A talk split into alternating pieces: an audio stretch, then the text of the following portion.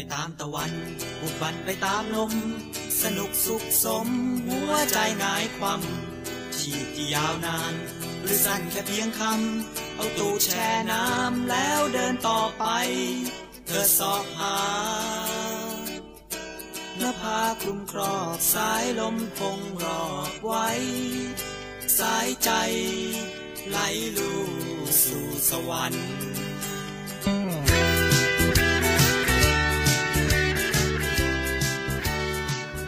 วัสดีครับ พบกับรายการเที่ยวที่แล้วครับ EP 5 ครับผม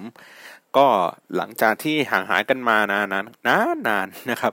แล้วก็จริงๆ EP ที่อยู่ก่อนหน้านี้นะครับ ก็เป็นเรื่องเกี่ยวกับการไปเที่ยวพม่าแหละนะครับ เป็น EP ที่ 5 ที่ทีแรกว่าตั้งใจว่าจะเอาลง แต่ว่า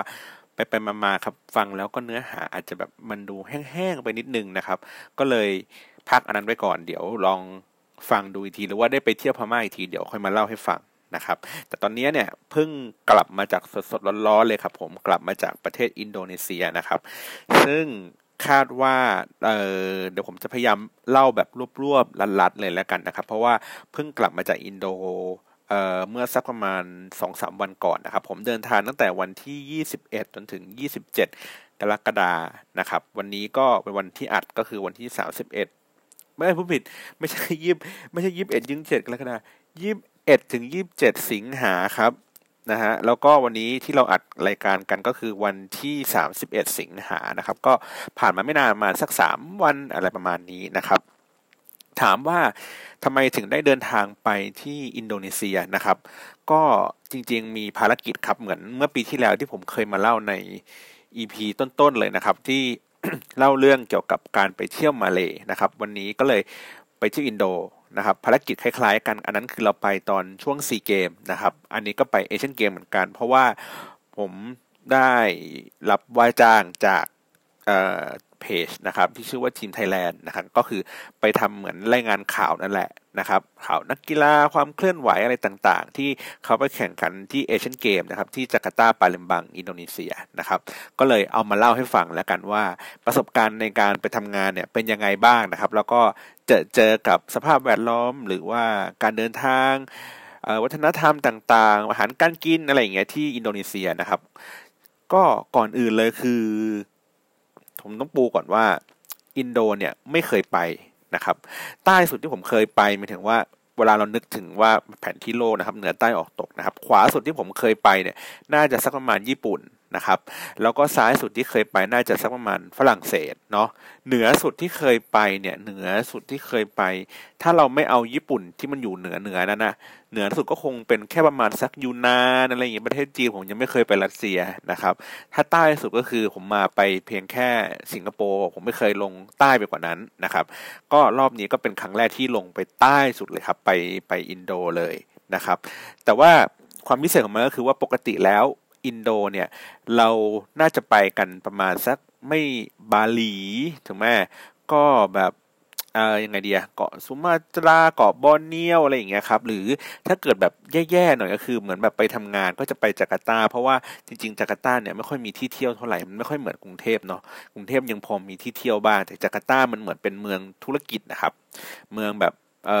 ติดต่อค้าขายหรือว่าทำธุรกิจทำประชุมงานอะไรอย่างงี้กันมากกว่านะครับคนส่วนใหญ่ที่เวลาเขาไปอินโดกันเขาก็จะไปพวกสุราอะไรสุราเบสีอะไรออะไรทุกอย่างนี่แหละที่ผมเคยได้ยินเขาพูดนะ หรือว่าบาหลีนี่แหละบาหลีนี่คือทีเด็ดเลยนะครับคือยังไงก็ต้องไปให้ได้นะแล้วก็ไปอะไรนะ เหมือนแบบไปภูเขาไฟไปเดินเทรคกิ้งอะไรอย่างเงี้ยแต่ผมผมไม่แน่ใจว่าเป็นเมืองอะไรนะนั่นแหละ อันนี้คือเป้าหมายโดยปกติของเวลาคนไปอินโดกันนะครับ ของผมเนี่ยไปเอ่อจาการ์ตาและปาเลมบังนะครับจาการ์ตาก็คือเป็นเมืองหลักในการแข่งขันเอเชียนเกมครั้งนี้นะครับ แล้วก็เอ่อปาเลมบังก็บางชนิดกีฬาเนี่ยเขาก็มาแข่งที่ปาเลมบังด้วยนะครับ ก็ภาพแรกที่เรารู้สึกว่าจะต้องไปอินโด แล้วไปในฐานะของคนเชียร์กีฬาเนี่ย ผมมีภาพจำอย่างหนึ่งครับ คือผมจำสนามอันนึงได้ สนามเซนายันสเตเดียมที่เขาพูดกันว่าแบบกองเชียร์อินโดมันต้องดุมันโหดมาก มันมีเรื่องเล่าครับว่าเออครั้งหนึ่งอะตอนซีเกมสมัยหนึ่งถ้าผมจำไม่ผิดนะน่าจะเป็นยุคที่ซิโก้กำลังเล่นอยู่เนี่ยแหละครับแล้วก็นัดนั้นเป็นนัดชิง รู้สึกว่าอินโดน่าจะเป็นเจ้าภาพชิงในเซนายันสเตเดียม ผมไม่แน่ใจนะว่าเป็นซีเกมหรือว่าไทเกอร์คัพนะก็ไปเอ่อไปเข้าชิงกันที่นั่นนะครับ แล้วปรากฏว่าทีมชาติไทยอะชนะอินโดในบ้านนะครับ แล้วก็ปรากฏว่า แฟนออกจากสนามบอลไม่ได้ แฟนบอลโมโหจัดนะครับ ถึงขั้นกับแบบเผาสนามหรืออะไรอย่างนั้นกันเลย คือคือภาพที่เราเคยได้ยินมาว่าคือโหยกองเชียร์อินโดมันโหดว่ะ มันแบบมันดุมากอะไรเงี้ย แล้วเราไปเชียร์กีฬาเนี่ยเราจะแบบจะเจออะไรหรือเปล่าวะนะครับ ประมาณนี้ ทีเนี้ยก็เลยแบบเฮ้ยมันมีความหวั่นหวั่นในระดับหนึ่งก่อน ดังนั้นแล้วเราก็รู้สึกว่าเฮ้ยการที่เราจะไปเอ่อจาการ์ตาเนี่ยแล้วไปที่สนามหลักอันนั้นอันนั้นอาจจะน่ากลัวนิดนึง เพราะว่า บรรยากาศมันน่าจะคล้ายๆ กับตอนที่เราไปมาเลยครับ ที่เราไปดูนัดชิงบอลไทยเจอกับมาเลยคือบรรยากาศภายนอกมันดูน่ากลัวมากอะ่ะ เออ มันดูมันแบบคือคือคนมาอยู่ในสนามกันหมดอะแล้วข้างนอกมันก็จะแบบเปลี่ยวเปลี่ยววังเวงมีตำรวจบ้างมีแก๊งวัยรุ่นบ้าง มีความมืดๆอะไรแบบนี้ครับ ก็เลยแบบวันๆนิดนึงที่จะต้องไปอินโดนะครับ ก็แบบเตรียมตัวของเยอะมาก รอบนี้รู้สึกว่าเตรียมตัวเยอะกว่าตอนที่ไปมาเลยเยอะเลย เพราะว่าตอนที่ไปมาเลยเรามีประสบการณ์ อย่างเช่นว่า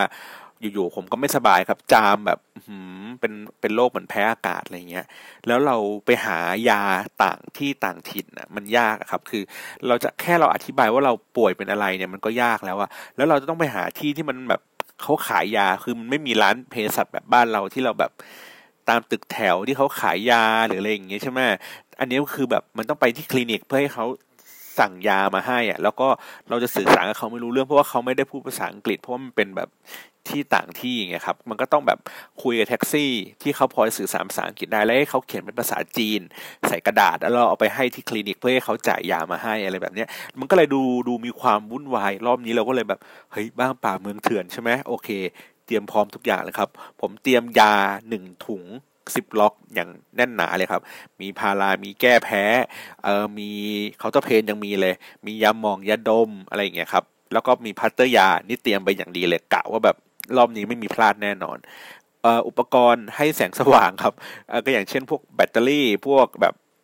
แบตเสริมอะไรอย่างเงี้ยนะครับ ผมเอาแบตกล้องผมไปเอาไปสี่ก้อนเลย คือแบบเอาให้เต็มที่เต็ม เหนี่ยวไปเลยนะครับฐาน AA ก็ซื้อตุนเอาไว้ 2 แพ็คนะครับ มีไฟฉายพกติดตัว มี power bank อีก 3 อัน โอ้โห คือแบบเตรียมพร้อมสุดๆเลยนะครับ แล้วก็ทีแรกพยายามที่จะวางแผนในการเดินทางว่า เอ๊เดี๋ยวเราจะไป เราจะไปจาการ์ตาก่อนดี หรือเราจะไปปาเลมบังก่อนดีนะครับ ก็เลยดูตั๋ว ปรากฏว่าตั๋วเนี่ยวันที่ 21อะที่บินจากกรุงเทพเข้าจาการ์ตานี่คือแพงมากครับ อันนี้คือ low cost นะ low cost น่าจะถ้าจำไม่ผิดราคาอยู่ที่ประมาณ8,000กว่าบาทครับ ซึ่งมันแพงอะ เออ คือปกติแล้วจากกรุงเทพไปจาการ์ตาน่าจะไม่ราคาไม่แรงขนาดนั้น ผมว่าน่าจะสักประมาณสี่พันอะมากสุดสี่พันห้าพันอะไรเงี้ยแต่ช่วงนั้นน่าจะเป็นช่วงแบบนักกีฬาเดินทางทีมงานเดินทางอะไรแบบนี้ก็เลยราคาแพงครับก็คล้ายๆกับตอนที่ แข่งซีเกมที่กรุงเทพมากัวลาลัมเปอร์แล้วมันแพงมาก แล้วผมเลยตัดสินใจเลือกที่บินจากกรุงเทพมาหัดใหญ่แล้วก็นั่งรถทัวร์จากหัดใหญ่เข้า KL นะครับ ก็อันนี้ก็เลยใช้วิธีการเหมือนกันว่าโอเคงั้นเราไม่ไปจาการ์ตาละงั้นเราไปปาเลมบังนะครับปาเลมบังเนี่ยนึกภาพนี้กันครับ ว่าจาการ์ตามันคือเกาะที่สองถ้าเราเรียงนึกว่าเป็นเป็นเกาะหนึ่งอยู่บนสุดของอินโดนะครับ เกาะมันจะเป็นรูปเหมือนตัว L ตัว L ที่มันตะแคงเนาะ ซ้ายสุดก็คือเกาะเหมือนเกาะสุมาตราถ้าผมจำไม่ผิดนะ เกาะสุมาตรานะครับ อันนั้นก็จะมีเมืองปาเลมบังอยู่นะครับ เกาะที่สองถึงค่อยเป็นจาการ์ตานะครับ ก็คืออยู่คนละเกาะกัน ก็การเดินทางไปปาเลมบังเนี่ยเอ่อมันไม่มี flight ตรงครับ จากกรุงเทพไปปาเลมบังเลยไม่มีนะครับ มีของแอร์เอเชียมากสุดก็คือ คือทุก flight ส่วนใหญ่เนี่ยก็คือบินจากกรุงเทพนะครับ ไปลงที่เอ่อไม่ลงเอ่อถ้าเป็นแอร์เอเชียจากกรุงเทพจะมาที่ KL ครับ ต่อที่กัวลาลัมเปอร์แล้วก็บินเข้ามาที่เอ่อปาเลมบังหรือว่าถ้าเกิดบางสายการบินพวกแบบ full service อย่างเงี้ยเขาก็บินจากกรุงเทพมาจาการ์ตา แล้วก็ต่อจาการ์ตาเข้าปาเลมบังอีกทีหนึ่งนะครับ แต่ทีเนี้ยผมก็เลยเลือกว่าโอเค งั้นเดี๋ยวผมบินจากกรุงเทพมากัวลาลัมเปอร์นะครับ แล้วกัวลาลัมเปอร์ก็บินเข้าจากปาเลมบังอีกทีหนึ่งระยะเวลาการเดินทางก็คือ ถ้าจากกรุงเทพมา มากัวลาลัมเปอร์มาสักชั่วโมงหนึ่งแล้วก็จากกัวลาลัมเปอร์มาปาเลมบังก็อีกหนึ่งชั่วโมงนะครับแต่ว่าเวลามันขึ้นในตั๋วเนี่ยมันจะดูตลกตลกนะครับผมบิน flight ประมาณเจ็ดโมงเช้ามันบินเจ็ดโมงเช้าเออไอ flight น่าจะออกจากเอ่อกัวลาลัมเปอร์เจ็ดโมงครึ่งนะครับถึงเจ็ดโมงสามสิบห้าคือถึงปาเลมบังเจ็ดโมงสามสิบห้าผมก็แบบตกใจเฮ้ย เฮ้ยบินห้านาทีเหรอวะจริงๆแล้วไม่ใช่ครับมันบินหนึ่งชั่วโมงแล้วเวลาที่มาเลมันจะเร็วกว่าที่อินโดประมาณหนึ่งชั่วโมง เพราะว่าอินโดอะเท่ากับเวลาที่บ้านเราที่กรุงเทพเลยนะครับ ก็เลยแบบโอเค งั้นบินจากกัวลาลัมเปอร์มาที่ปาเลมบังอีกหนึ่งชั่วโมงนะครับ ก็คืนนั้นก็คือผมมาไปนอนที่สนามบินเลยครับที่ที่ KL ก่อน เพราะว่าเราก็เลือกที่เป็นไฟที่มันดึกที่สุดแหละ เพราะว่า กลัวการสภาพการจราจรบ้านเราใช่ไหมเก็บกว่าจะเก็บของกว่าจะเดินทางอะไรเงี้ยครับเราก็บินเที่ยวดึก บินเที่ยวดึกเสร็จปุ๊บแล้วก็นอนที่สนามบินครับหนึ่งตื่นมาสักสามชั่วโมง แล้วเราก็บินมาที่ปาเลมบังอีกทีหนึ่งมาถึงสนามบินนะครับ ก็เป็นสนามบินที่มันคล้ายๆกับสนามบินต่างจังหวัดบ้านเราอะแต่ว่าสนามบินต่างจังหวัดบ้านเราอะมันมันนึกภาพว่าบางที่อย่างเช่นที่น่านเนี่ยครับมันจะเป็นสถานเป็นเป็นเป็นสนามบินที่มันมีแค่ชั้นเดียวเนาะ หมายถึงว่าเวลาเราจะขึ้นลงเครื่องบินครับ เราต้องเดินออกไปข้างนอกตัวอาคารผู้โดยสารมันไม่มีงวงช้างมาต่อ อันนี้ก็จะมีงวงช้างมาต่อให้นะครับ ก็อารมณ์จะคล้ายๆ น่าจะคล้ายภูเก็ตหรือ หรือเชียงใหม่ก็ได้อะหรือเชียงใหม่ประมาณนี้ครับ แต่ว่าเขามีการออกแบบที่แบบ ผมว่ามันมันดูสวยมันดูน่ารักมันดูเล็ก ๆ ดีนะไม่ถึงว่าของมันไม่ได้ลกเกะกะที่เรารู้สึกว่าเหมือนแบบไปสนามบิน เชียงใหม่หรือว่าไปสุราไปอะไรอย่างเงี้ยที่เรารู้สึกมันแบบมันดูลกๆดู อันนี้มันดูสบายตา คือเดินออกมาปุ๊บก็เป็นช่องทางเดินปกติ แล้วก็ลงมาปุ๊บก็จะถึงแบบตอมอรับของอะไรอย่างเงี้เลยง่ายดายมากนะครับ ก็ในสนามบินเขาก็จะแรปนะครับทำสติกเกอร์แปะให้มันดูเป็นมีความเป็นเอเชียนเกมอะไรเงี้ยครับ แล้วก็มีโต๊ะที่ลงทะเบียนนักข่าว แต่ว่าผมไม่ได้ลงทะเบียนผม เดินเออเออแล้วเดินผ่านไปเลยครับ เดินผ่านไปที่แบบเอ่อตัวที่เป็นรับกระเป๋าอะไรเงี้ยแล้วก็ออกมา ออกมาถึงข้างหน้าปุ๊บทีแรกอะ่ะผมบอกโรงแรมว่าเฮ้ยช่วยส่งแท็กซี่มารับหน่อย เพราะว่าเราไม่รู้ว่าค่าใช้จ่ายอะไรเป็นยังไง เพราะว่าทุกอย่างมันมันมันผมสามารถเบิกได้ใช่ไหมทีเนี้ยออกมาปุ๊บเราก็ไม่เจอคนถือป้ายว่าแบบว่า เออ เขาจะมารับเราเพราะว่าผมก็แจ้งกับโรงแรมไปว่าเอ้ยผมมาไฟล์นี้นะ ผมมาถึงประมาณเวลาประมาณนี้นะ ก็ไม่มีครับ ผมก็เลยแบบ เอ้ย เอาไงดีวะเคว้งคว้างนิดนึง ก็เลยเดินหนีมุมจากคนตรงนั้นเยอะๆ เดินหลบไปนิดนึงไปหาน้ำกิน แล้วก็ไปดีลกับแท็กซี่ครับ เขาก็เหมือนถามว่าแบบว่าจะเอาแท็กซี่มิเตอร์ หรือไม่มิเตอร์ไหม ผมก็แบบ เอองั้นเอาเป็นมิเตอร์ละกัน เพราะว่าเราถ้าเหมาไปไม่รู้ว่าราคามันเท่าไหร่ใช่ไหมเวลาเขาเหมาไป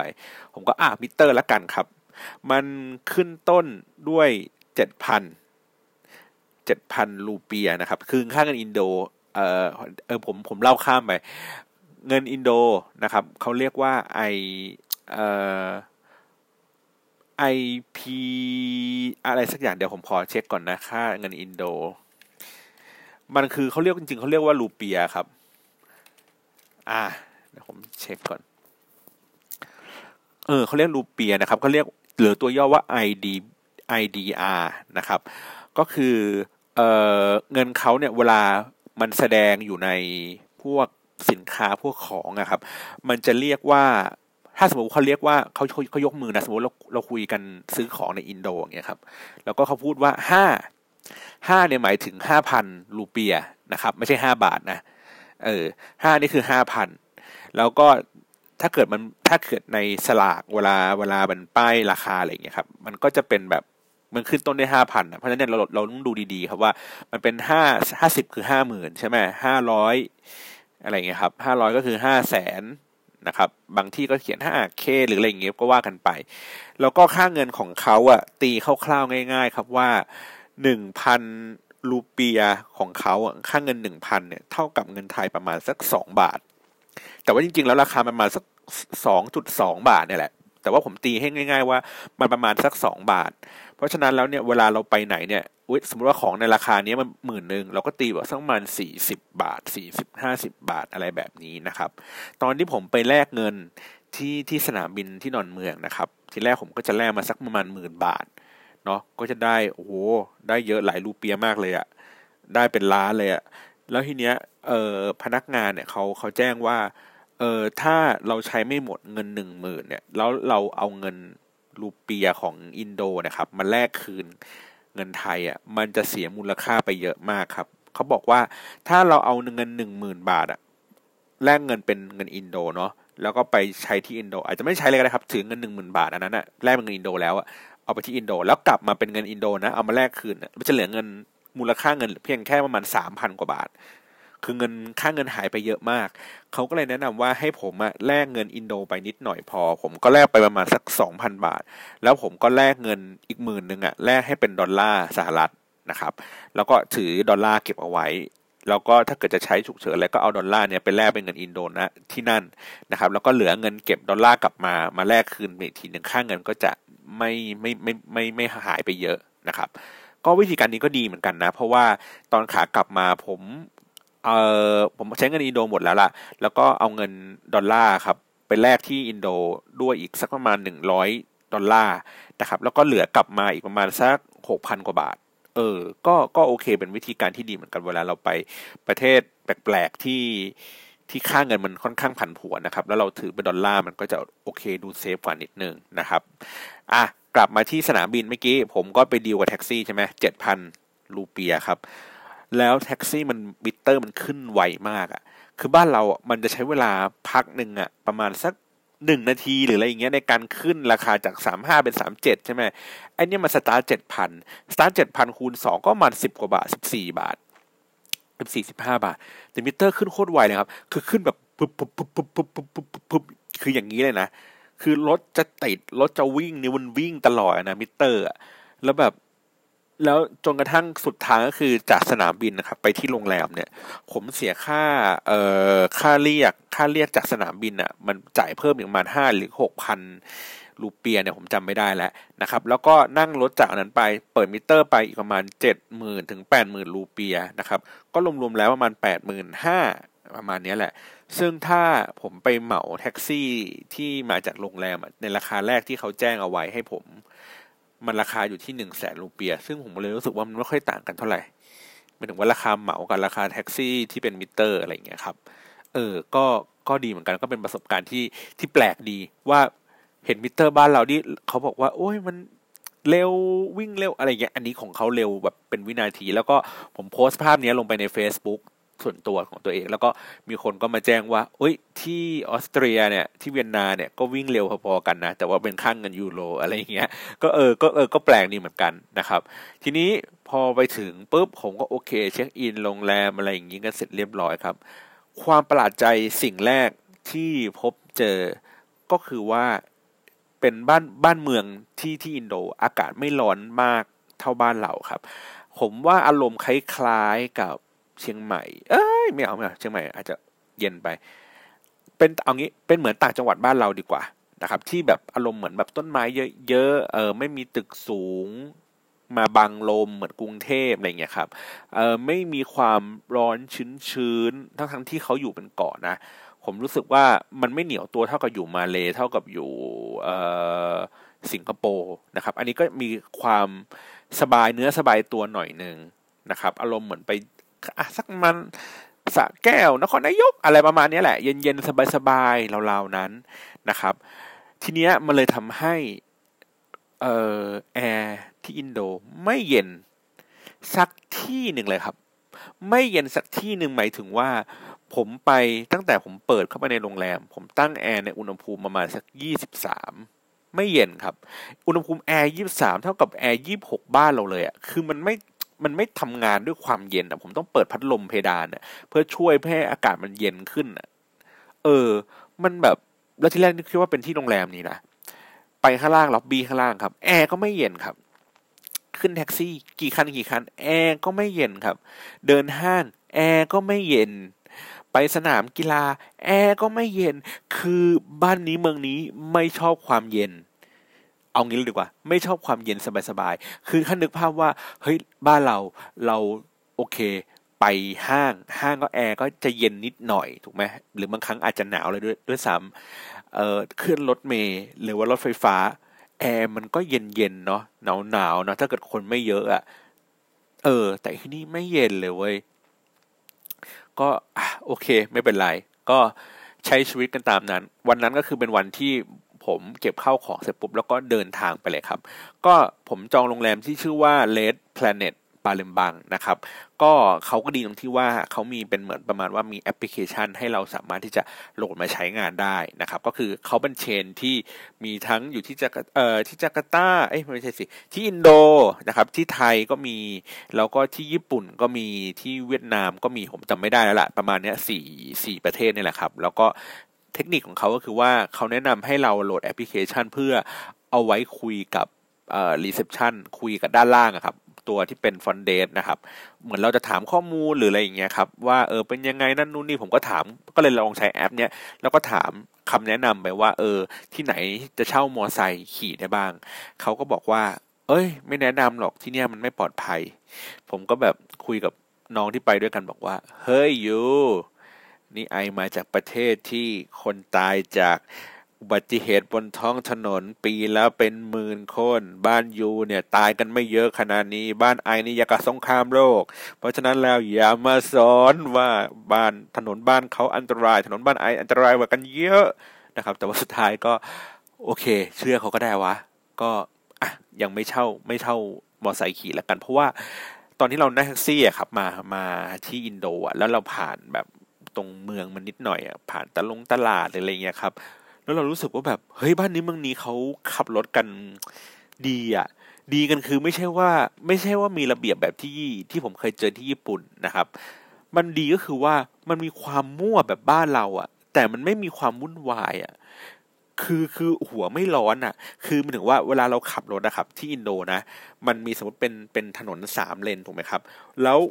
ไอ้คันข้างหน้าเนี่ย มันจะชอบขับเหมือนค่อมค่อมเลนอะเออ แต่คันหลังอะเวลามันบีบแต่มันจะมีความหมายแค่ว่า เฮ้ยมึงระวังหน่อยกูมาแล้วอะไรเงี้ย เฮ้ยมึงระวังหน่อยกูเดี๋ยวกูวิ่งไปอะไรเงี้ย แต่ว่าถ้าเป็นบ้านเราคือ บีบแต่หมายถึงว่าพ่อมึงตาย เออ แล้วก็ต้องมองหน้ากัน ผมเห็นว่าเวลาเขาขับรถแย่ขับมอไซค์ปาดกันไปเบียดกันไปไม่มีใครมองหน้าใครครับ เอาจริง คือคือต่างคนต่างขับอะมุ่งหน้าคือมองเออ ไปไปอย่างเงี้ยแหละคนก็อาจจะบีบแต่แป้นแป้นปุ้นปั้น อันนี้อาจจะไม่ยอมให้ออกไปอะไรเงี้ยแย่ขึ้นมากลางลำค่อนลำแล้วมึงก็ทางตรงมึงก็ยังไม่ยอมหรืออะไรอย่างเงี้ย แต่เขาไม่มองหน้ากัน เขาไม่มีโมโห เขาไม่มี ผมไม่เคยเจอที่แบบลงออกมาจากรถแล้วแบบมาทะเลาะกันอะแต่บ้านเรานี้แบบสุดยอดจริงเลยนะคือพฤติกรรมการขับรถบ้านเรากับบ้านเขานี้ไม่ต่างกันเลยครับ แต่ว่าถ้าถ้าถ้าถ้าหาความต่างนิดนึงก็คือ ผมว่าที่อินโดอะขับรถไม่เร็ว คือรถติดพอกัน ขับรถแย่พอๆกัน คือแทรกปาดเบียดกันไปมา แต่ว่าบ้านเขาไม่ขับรถเร็วครับ ไม่ค่อยมีใครขับรถเร็วกันเท่าไหร่บนถนน ก็เหมือนจะวิ่งประมาณสักเจ็ดสิบแปดสิบอะไรเงี้ย ทุกคนคุมความเร็วกันในระดับที่แบบน่าพอใจอะ่ะ คือแม้ว่าถนนโล่งก็ตาม ก็ไม่ได้ขับเร็วแบบโอ้โห ปุ๊ดปาดอะไรเงี้ยให้คนอะไรสักอย่างไงแหละ ผมก็เลยรู้สึกว่า เออ มันก็แปลกดีเหมือนกันนะในในในเรื่องของการจราจรบ้านเขา แล้วก็เลยสังเกตต่อไปว่า เออ บ้านเขาที่มันรถติดเนี่ยก็คงเพราะว่ามันมีความแบบมั่วๆกันอะเออในระหว่างในระหว่างการเดินทางกันอะมันมีจุดกลับรถอะไรเงี้ย กันเยอะเออแล้วก็เรื่องของพวกวิศวกรรมการจราจรอะไรเงี้ยอาจจะยังไม่ดีพอมากเท่าไหร่นัก หรือว่าถนนเองอาจจะไม่ได้เยอะ เพื่อรองรับจำนวนรถที่มากนะครับ ก็คล้ายๆบ้านเราอะแหละ แต่ว่าเพียงแต่ว่า เออ ผมแค่รู้สึกว่าที่อินโดติดแบบพอรับได้อะยังยังดูเห็นวิแววในการขยับขยื่นในการแบบไปข้างหน้า แต่บ้านเราเวลามันติดนี่คือแบบจบเลยหลักก่อยเลยนะครับอ่าโอเค ไปถึงที่โรงแรมนะครับ แล้วก็เลยเรียกแกลบเรียกแท็กซี่ไป ที่โน่นก็มีแท็กซี่ปกติครับ แต่ผมก็ไม่เห็นว่าใครจะเรียกแท็กซี่ปกติกัน เขาก็เรียกผ่านแอปพลิเคชันกัน ผ่าน Grab นะครับ หรือว่าผ่านตัวอีกอันนึงเขาเรียกว่า Go Go j e k นะครับ เดี๋ยวนะ ผมไม่แน่ใจตัวสะกดมันแต่ขอดูก่อนนะครับ Go j e k G O แล้วก็ J E K นะครับ ก็เป็นคู่แข่งโดยตรงกับแก p เหมือนกันหมดทุกอย่าง แต่ว่าราคาก็จะขยับขยื่นกันไปตามความนิยมในเวลานั้น เช่นบางครั้งผมก็เรียก Grab ได้ถูกกว่าไอ้ Go j e k หรือบางครั้งก็เรียก โกเจ็กได้ถูกกว่าแกลบนะครับ มาตรฐานเดียวกันแบบเดียวกันทุกอย่างนะครับ คนขับฟังภาษาอังกฤษไม่รู้เรื่องกันทั้งคู่ ดังนั้นแล้วไม่คือก็คือแค่ดูว่าเจ้าไหนมันมีขึ้นในราคาที่เราโอเค แล้วเราก็จะยอมไปกับมันได้นะครับ เราก็เรียกนั่นแหละเรียกแอปตัวนี้นะครับ แล้วก็ไปที่สนามกีฬา ซึ่งอยู่ห่างจากตัวโรงแรมเนี่ยประมาณสัก8กิโลเมตรนะครับ ก็ในตัวเมืองปาเลมบังเองจริง ๆ แล้ว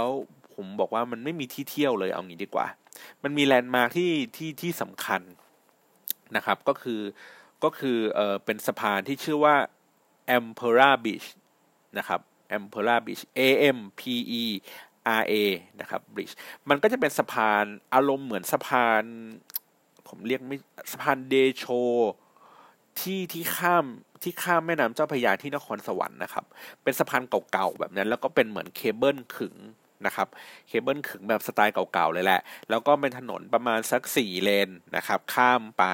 สะพานก็จะเป็นสีแดงๆ ดูคลาสสิกคลาสสิกเก่าๆหน่อยกลางคืนก็จะเปิดไฟสวยงามนะครับ แต่ทีเนี้ยผมแค่รู้สึกว่าเอกลักษณ์เนี้ยมันมันมันสวยนะ เพียงแต่ว่า ตอนนี้เขาไปทำรถไฟฟ้าครับต่อหม้อเลยรถไฟฟ้าเนี่ยมันก็อยู่คู่กับไอ้สะพานนี้เลย แล้วมันทำให้เหมือนบทบังทัศนียภาพบางอย่างไปอะ มันก็เลยแบบเหมือนเสียเสน่ห์ไปหน่อยนึงจริงขยับไอ้ต่อหม้อนี้ออกไปอีกหน่อยนึงนะมันจะแบบดีมากเลย แต่ก็เออไม่เป็นไร บ้านเขาเมืองเขานี่หว่านะครับแต่ก็ดีเหมือนกันว่าพอมันอยู่ใกล้ๆกันระหว่างรถไฟฟ้ากับตัวที่เป็นสะพานเนี่ยมันก็เลยทำให้เราเห็นวิวสะพานได้อ่านะครับก็ไปตามดูในคลิปแล้วกันนะครับมันจะมีเป็นบรรยากาศที่ผมถ่ายมาเนาะทีนี้เออพูดถึงรถไฟฟ้าเมื่อกี้นะครับ ก็เป็นรถไฟฟ้า ที่เพิ่งเปิดใหม่ครับของปาเลมบังเนื่องจากว่าเขาเป็นเจ้าภาพเอเชียนเกมเนาะเขาก็เลยเหมือนรีบทำสถานีรีบทำรถไฟฟ้า เดินรถเดินรถไฟฟ้าเพื่อรองรับนักนักกีฬาหรือว่าสตาฟต่างๆนะครับ สถานีก็ยังไม่เสร็จดีนักเท่าไหร่ ก็จะเปิดเพียงแค่ประมาณสัก 6 สถานีนะครับ ในจุดที่สำคัญก็อย่างเช่นตัวที่เป็นสนามบินนะครับ ก็คือวิ่งจากตัวเมืองอะคือวิ่งผ่ากลางเลยสนามบิน ถ้าเรานึกภาพว่าสนามบินมันอยู่ซ้ายมือสุดนะครับสนามกีฬาอยู่ขวามือสุด คือวิ่งจากซ้ายสุดไปขวาสุดอย่างนั้นเลยครับ แล้วผ่าทะลุตรงกลางเมืองแบบนั้นเลยนะครับเขาก็จะผ่าสถานที่สำคัญของเขาก็อย่างเช่น โซนที่เป็นสนามกีฬาที่เขาเตะฟุตฟุตบอลหญิงกันนะครับ เป็น stadium แล้วข้างๆ stadium นั้นก็จะมีห้างใหญ่ที่ชื่อว่า Icon Mall นะครับก็เป็นอารมณ์เหมือนเดอะมอลล์บางกะปิ อ่าแบบนี้เลยก็คือหรูหราประมาณนั้นน่ะนะครับ มีร้านอาหารไทยอย่างเช่น Black Canyon อะไรอย่างเงี้ยเขาก็ไปขายที่นู่นกันเนาะมีสตาร์บัคมีร้านที่ขายเบียร์ด้วยเพราะว่าบ้านเมืองก็เป็นมุสลิมครับมันหาซื้อเบียร์ยากก็มีเฉพาะแค่บางที่เท่านั้นไอ้รถไฟฟ้าเนี่ยก็เลยผ่านตามเมืองเอ้ตามจุดที่สำคัญอย่างเมื่อกี้ที่บอกคือมันมีห้างนะครับ ซึ่งห่างจากโรงแรมที่ผมอยู่มาสักกิโลหนึ่งนะครับ แล้วก็ถัดไปอีกก็เป็นตัวเมืองตัวที่เป็นเหมือนศูนย์กลางการ ศูนย์การธุรกิจของเขานะครับ แล้วก็ตัวที่เป็นสถานีที่อยู่ตรงตีนสะพานเอ่อแอมเพล่าบีชเมื่อกี้นะครับ แล้วก็ข้ามไปก็คือตรงที่เป็นสนามกีฬา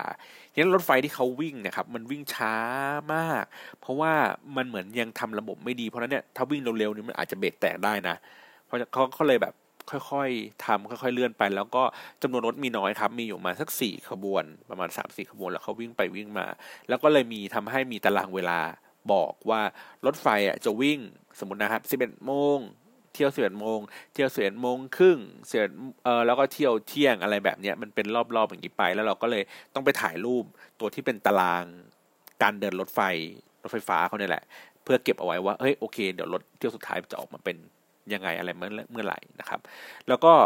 ผมไปก็คือโชคดีว่าในวันที่ผมถ้าผมจำผิดมันวันที่สองหรือวันที่สามครับประมาณยี่สิบสาม หรือเออมายี่สิบสามนี่แหละ มันเป็นวันหยุดของของคนอินโดครับ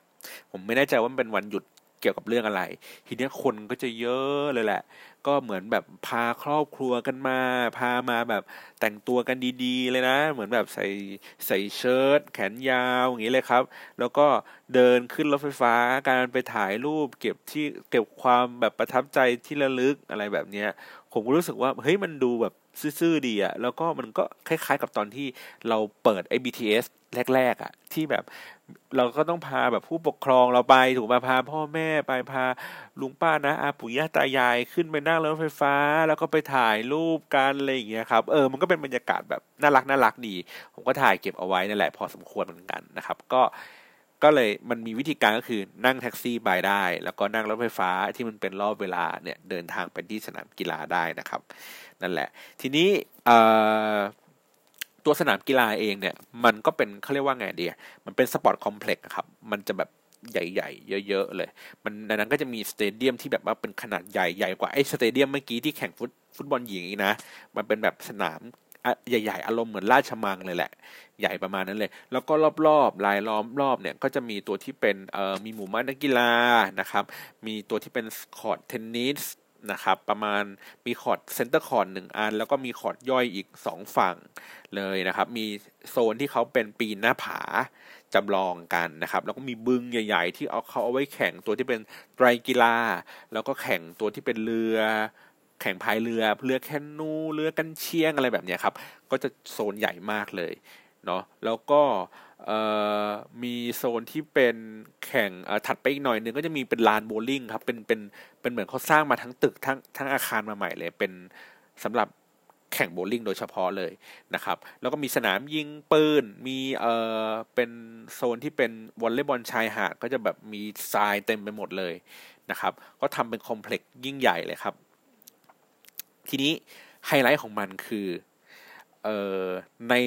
สนามเนี้ยครับที่ปาลิมบังเนี่ยครับผมจำชื่อไม่ได้แล้วว่ามันเรียกว่าอะไรมันเป็นเหมือน sport complex หรือ sport city อะไรแบบนี้แล้วนะแต่ว่ามันไม่ได้เรียกว่าปาลิมบังมันเป็นเหมือนชื่อท้องถิ่นเท่านั้นนะครับ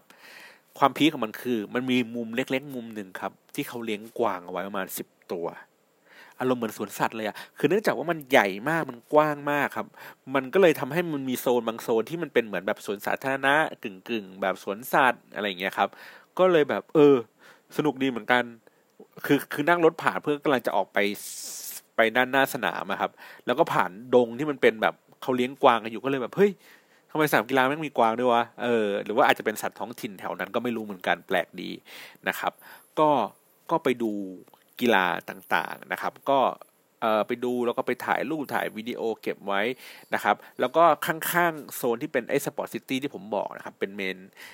เขาเรียก main gate นะครับ ก็ข้างๆก็จะเป็นตัวที่เป็นห้างช้อปปิ้งนะครับอารมณ์เหมือนแบบพวกโลตัสคาร์ฟูร์อะไรประมาณเนี้ยครับแล้วด้านในก็จะเป็นโซนที่ CP เขาไปตั้งเป็นบูธนะครับเป็นบูธอันหนึ่งที่ข้างในเนี่ยเปิดเข้าเป็นบูธเข้าไปที่อยู่ในห้างเนี่ยมันก็จะมีตู้แช่แข็งนะครับวางข้าวกล่อง CP ไว้ แล้วก็มีไมโครเวฟวางอีก 6 เครื่อง มีน้ำเย็นกระติกน้ำเย็นวางเอาไว้นะครับ มี ชากาแฟอะไรเงี้ยเตรียมพร้อมไว้หมดเลยผมรู้สึกแบบประทับใจอันนี้มากเลย เพราะว่าคือเราไปเนี่ยเราเหมือนเราไปฝากท้องอยู่กับเขาเลยอะเพราะว่าอาหารการกิน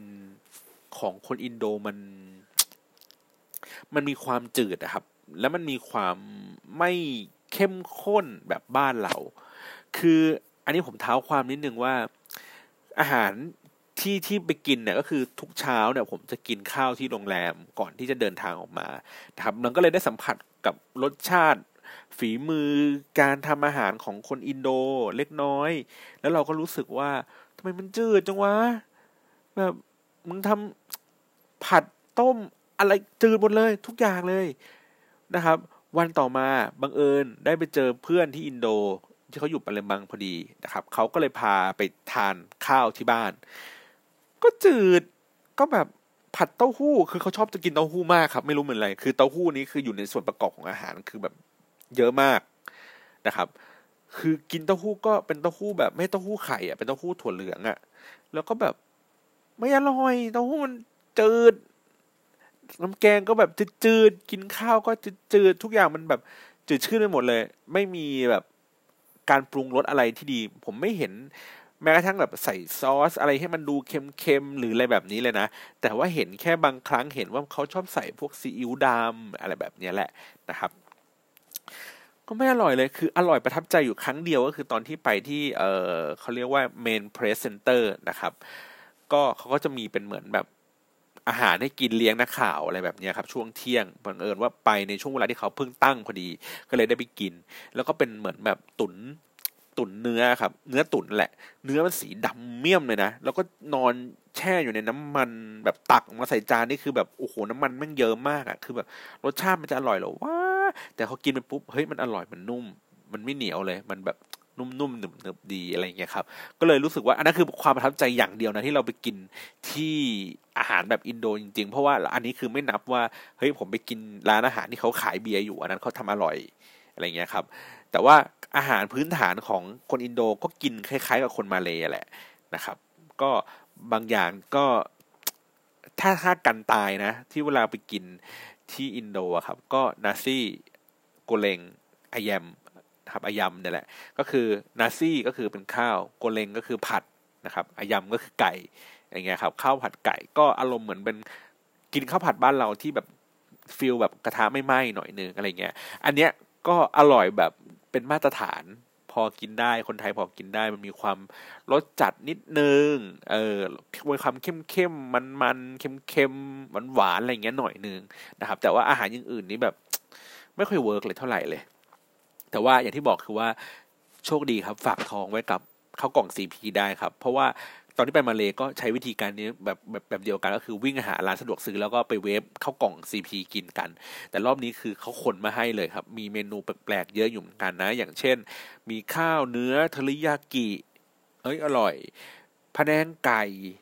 อะไรอย่างเงี้ยครับ คือหน้าตาเมนูอาหารเนี่ยเขาไม่ได้แบบว่ายกจากเซเว่นหรือว่าซีพีบ้านเราไปวางนะ มันก็จะมีบางอันบางเชนที่เขาทำขายที่อินโด แต่ว่ามันเป็นอีกชื่อหนึ่งครับ แล้วเขาก็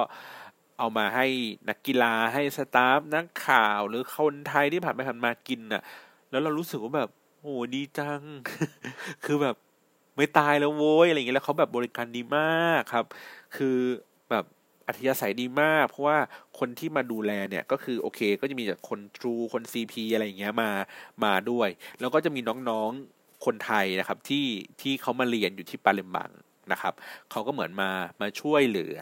มาเป็นลูกมือให้อีกทีหนึ่งเพราะว่าแค่เอาของนี้ไปเวฟเฉยๆเขาก็เล่าให้ฟังว่า คือเขามาเรียนที่อินโดเนี่ยเพราะว่ามาเรียนภาษาครับมาเรียนภาษา Bahasa ภาษาจริงมันแปลว่าภาษาอยู่แล้วเรียนภาษาอินโด เพราะว่าภาษาอินโดเนี่ยมันใช้ ได้เยอะนะ คนอินโดมีเป็นร้อยล้านคนเลยครับ แล้วก็ภาษาของอินโดเองอะ่ะไม่ได้ใช้เฉพาะที่อินโดเท่านั้น มันไปใช้ที่มาเลก็ได้ หรือว่าไปอยู่ที่บูไนก็ได้ก็ใช้ได้เหมือนกันนะครับแล้วนั้นเนี่ยถ้าเกิดเขาเก่งภาษาคือมาเรียนกับภาษาแม่เนาะเออพอเรียนเสร็จปุ๊บแล้วเวลาเขากลับไปสอนที่ทางใต้เงี้ยครับที่ที่เขาใช้คุยพวกนี้กันบ่อยๆเนี่ย มันก็จะทำให้เขาเก่งขึ้น ผมก็เลยรู้สึกว่าเอ้ยก็ดีเหมือนกันนะเป็นภาษาที่ที่รู้สึกว่า ใกล้ตัวเราเหมือนกันนะ ไม่ใช่ว่าเราไปเรียนแต่แบบเอ้ยโอเคภาษาอังกฤษเป็นพื้นพื้นฐานเนาะเราไปเรียนภาษาญี่ปุ่นเราอาจจะแบบ เอ๊ะไม่ได้ใช้เปล่าวะหรือภาษาจีนอาจจะแบบได้ใช้หน่อยเพราะว่าคนจีนเขาเยอะ แต่เออวะถ้าเกิดอยู่ทางใต้เนี่ยมาพูดคุยภาษาแบบมาเลอินโดอะไรอย่างเงี้ยที่เขาใช้กันบ่อยๆเนี่ยก็ดีเหมือนกันครับ ก็เลยแบบ เออเออดีเหมือนกันแล้วก็นั่นแหละเขาก็มาเรียนเป็นครูแล้วก็เดี๋ยวก็จะกลับไปสอนที่ที่ไทยทีหนึ่งผมก็เลยบอกว่าอะโอเคเขาก็เลยดูแลดีนั่นแหละ นะครับ ทีนี้เเรื่องของการแข่งขันก็เป็นไปตามนั้นนะแล้วกันผมเล่าแบบเร็วๆก็คือว่า เอ้ยโอเค มันก็มีการแข่งนู่นแข่งนี่อะไรเงี้ยสารพัดกันเราก็เดินทางไปถ่ายบรรยากาศ เจอหน้ากองเชียร์นะครับเออผมมีความรู้สึกว่ากองเชียร์อินโดอะอันนี้ผมพูดรวมๆแล้วกันเพราะว่าผมไปทั้งไปเลมบังทั้งจาการ์ตา มันลืมภาพของความดุโหดครั้งนั้นไปหมดเลยนะ เขาก็เป็นกองเชียร์ปกติเลยครับ ของการเชียร์กีฬา เขาก็จะร้องเชียร์แบบอินโดนีเซีย อินโดนีเซีย แล้วก็มีคำศัพท์อะไรสักอย่างนี้เหมือนอารมณ์ประมาณว่าสู้นะสู้นะอะไรประมาณเนี้ยครับ เออผมเห็นในคอมเมนต์อันหนึ่งที่ที่คนมาคอมเมนต์ตอนที่วอลเล่บอลชายไทยแข่งกับอินโดนะครับ แล้วก็เขาพูดมาว่า โอ้ยกองเชียร์มันเถื่อนนะมันโหทุกครั้งที่เราเสิร์ฟบอลเลยอะไรเงี้ย ผมผมรู้สึกว่าแบบไม่ได้เถื่อนอันนี้เฉยมาก มันก็เป็นเป็นเขาเรียกไงอารมณ์ร่วมของคนเชียร์ครับ ที่เขาเชียร์ให้กำลังใจนักกีฬาประเทศเขา แล้วก็ไปแช่งไอ้ฝั่งตรงข้ามเพื่อให้มันพลาด ถูกปะก็คือโหจับบอลเหมือนอารมณ์เหมือนเราดูบอลอังกฤษอะแล้วเราไม่ชอบคิดหน้าไอ้นักบอลคนนี้เพราะว่ามันเคยเล่นอยู่ในทีมคู่แข่งในเมืองเราอย่างเงี้ย แล้วมันเราก็ต้องโหอะทุกครั้งที่มันจับบอลเราก็โหเราก็ไม่เห็นมีใครมาว่าเลยว่าเฮ้ยแม่งทีมแฟนบอลทีมนี้แม่งเถื่อนแม่งถอยอะไรเงี้ยไม่หรอกผมว่ามันคืออารมณ์ร่วมกันแหละ แล้วก็เขาก็ถ้าเถื่อนคืออย่างเช่นแบบ เฮ้ยมึงคว้างปลาสิ่งของหรืออะไรอย่างงี้ใช่ไหมหรือว่ากีดขวางการคือผมอาจจะเคยเจอตอนที่ไปมาเลที่แบบเถื่อนกว่านั้นอะดุกว่านั้น เร็วกว่านั้นก็มีนะครับ แต่ว่าส่วนใหญ่ก็คือที่เจอทั้งมาเลยทั้งอินโดปกติเป็นกองเชียร์แบบปกติเลย ก็คือเขารักทีมชาติของเขาวันนั้นเขาก็ต้องเชียร์ของเขาแล้วก็แช่งทีมอื่นเนาะประมาณนั้น แต่ว่าอย่างที่บอกคือว่าในในอะผมกลับมาที่การเที่ยวแล้วกันว่า เนื่องจากว่าปาเลมบังเองมันไม่ได้มีสถานที่เที่ยวเยอะครับ ผมเปิดในพวกเอ่อ Trip Advisor ลองดูว่าเขาแนะนำสถานที่อะไรบ้าง เขาจะมีที่ปาเลมบังก็คือเออน่าจะเป็น สถานที่ที่เป็นเก็บคัมภีร์กุรอานที่ใหญ่ที่สุดในโลก ถ้าผมจำไม่ผิดนะ เพราะว่าเขาน่าจะเอาจดบันทึกคัมภีร์กุรอานที่เป็นเหมือนอารมณ์เหมือนไบเบิลของคริสต์ศาสนาครับ ก็เป็นแบบจดบันทึกไอ้อย่างเงี้ยลงในเหมือนแบบใบลานใบใหญ่ๆใหญ่มากๆ แล้วเขาเก็บใส่ในอาคาร ใหญ่ๆเลย อันนี้ผมไม่ได้ไปนะ แต่ว่าผมเห็นดูว่าเออมันเป็นที่ที่แบบว่าน่าสนใจเหมือนกันนะครับ แล้วก็บริเวณริมน้ำนี่แหละ ผมเห็นเรือมันผ่านไปผ่านมา ก็แบบเคยคิดอยู่เหมือนกันว่าเขาน่าจะมีแบบบริการท่องเที่ยวในการแบบขับชมวิวอะไรเงี้ยปากแม่น้ำหรืออะไรเงี้ยแต่ว่าเราไม่ได้เป็นคนถิ่นเราก็เลยไม่รู้ว่า เอ้ยมันจะต้องไปทางไหนอะไรยังไงนะครับ ส่วนสภาพบ้านเมืองที่ปาเลมบังเนี่ยก็ อืม เหมือนเหมือนตอนนี้เจอเพื่อนอินโดอะเขาก็ถามว่าผมมาอยู่ที่โซนไหน ผมก็บอกเออผมก็อยู่ที่โรงแรมนี้นั้นอะไรเงี้ยเขาก็บอกว่าเอ้ยโอเค ก็เป็นโซนที่ปลอดภัยเขาพูดราวๆกับว่ามันมีโซนที่ปลอดภัย และมันมีโซนไม่ปลอดภัย เพราะว่าคำพูดหนึ่งที่เขาพูดประมาณว่าเอ่อถ้าหลังสองทุ่มอะยังเดินได้อยู่ แสดงว่ามันต้องมีโซนบางโซนที่หลังสองทุ่มมันเดินไม่ได้ มันต้องมีความไม่ปลอดภัย สอดคล้องไปกับว่าใต้คอนโดครับ มีตำรวจเอ้ยไม่ใช่ใต้โรงแรม มีตำรวจมานั่งเฝ้าทุกคืน แล้วไม่ได้มีคนเดียวมีประมาณสองคนสามคน คือมันนั่งเฝ้าแบบจริงจังเลยอะไม่ใช่แบบมีแค่ยามหรืออะไรแบบเนี้ย ผมก็รู้สึกว่า เออ มันก็คงมีเรื่องของอาชญากรรมเรื่องของอะไรอย่างเงี้ยบ้าง แต่ว่าอาจจะเป็นช่วงแบบการแข่งขันช่วงเอเชียนเกมก็เลยแบบ เขาก็เลยค่อนข้างคุมเข้มเนาะในสถานที่ที่ที่คิดว่าคาดว่าคนน่าจะไปพักแข่งน่าจะไปอยู่กันอะไรแบบเนี้ยนะครับ ก็นั่นแหละอยู่ปาเลมบังสามวันครับ ก็รู้สึกแบบประทับใจในความแบบซื่อของคนที่นั่นนะครับ ยิ้มแย้มแจ่มใส แล้วก็ไม่ชอบอยู่อย่างเดียวครับ ว่าหาซื้อน้ำแข็งกินยากมาก เออเมื่อกี้ที่ผมบอกอะที่ผมเล่าว่าเฮ้ยมันเป็นเรื่องของอะไรนะ แอร์ไม่เย็นใช่ป่ะ ที่นี่ครับอีกเรื่องหนึ่งครับว่าหาซื้อน้ำแข็งยากกว่าหาซื้อเบียร์ เพราะผมไปหาซื้อเบียร์เจอ ผมยังเห็นว่าห้างไหนที่มันมีเบียร์ขายมีกับเบียร์กระป๋องขายขายแช่ไว้อยู่ ผมยังไปเจอร้านอาหารที่มันยังขายเบียร์กันอยู่ แต่น้ำแข็งเนี่ยหากินยากมาก ยากมากคือไปซูเปอร์มาร์เก็ตไม่มีร้านสะดวกซื้อไม่มีตู้แช่ที่มันแช่เครื่องดื่มก็ไม่เย็น นะครับ เพราะว่าที่นี่เขาไม่กินเย็นกัน หาน้ำแข็งกินยากมาก ผมไปอยู่สามวัน ผมเจอน้ำแข็งก้อนแรกที่เจอก็คือไปร้าน KFC แล้วจะสั่งให้เขาเอาน้ำแข็งมาเต็มเต็มแก้ว ก็ไม่ให้ งกน้ำแข็งซะงั้น ถ้าเป็นบ้านเรานี่คือแบบโอ้มึงใส่ไปเลย กดน้ำใช่ไหมเอามึงเอาถังน้ำแข็งเยอะๆเอาไปเลยแถมถังน้ำแถมไปเลย แล้วน้ำแข็งละลายวายว้ายอาจจะเป็นเพราะว่าอากาศมัน ร้อนด้วยอะถูกไหมแล้วก็ให้น้ำแข็งมาน้อยอีกอะมันก็แบบไม่สะใจอะ แล้วพอไปร้านอาหารที่จะไปสั่งเบียร์กินเนี้ยครับเขาก็เอาเบียร์มาเป็นบักเก็ต แล้วก็เอาน้ำแข็งอะมาเทให้นิดหน่อย แล้วมันก็ไม่เย็น สุดท้ายผมก็ต้องแบบว่าขอน้ำแข็งที่แบบว่าใส่แก้วมา เพื่อจะแบบเอาเบียร์เทลงไปอีกทีหนึ่งอะ หรือว่าแบบหน้าสนามบอลที่เวลาเขาเอาน้ำมาขายอย่างเงี้ย มันก็น้ำไม่เย็นนะครับ ก็คือเหมือนเอาน้ำอุณหภูมิห้องอะ เทใส่แล้วเอาน้ำแข็งเอ้เอาขวดน้ำนั่นวางใส่น้ำอุณหภูมิห้องอะคือมันไปที่ไหนมันก็ไม่เย็นอะแบบใน press center ก็ไม่เย็นแต่ว่าเขาใช้วิธีกันว่าเขามีเครื่องเหมือนเป็นแบบเครื่องกดน้ำอะครับ ที่เป็นเป็นแบบแกลลอนน่ะ แล้วก็ใส่แล้วก็เหมือนเสียบปลั๊กอะแล้วก็เอาไป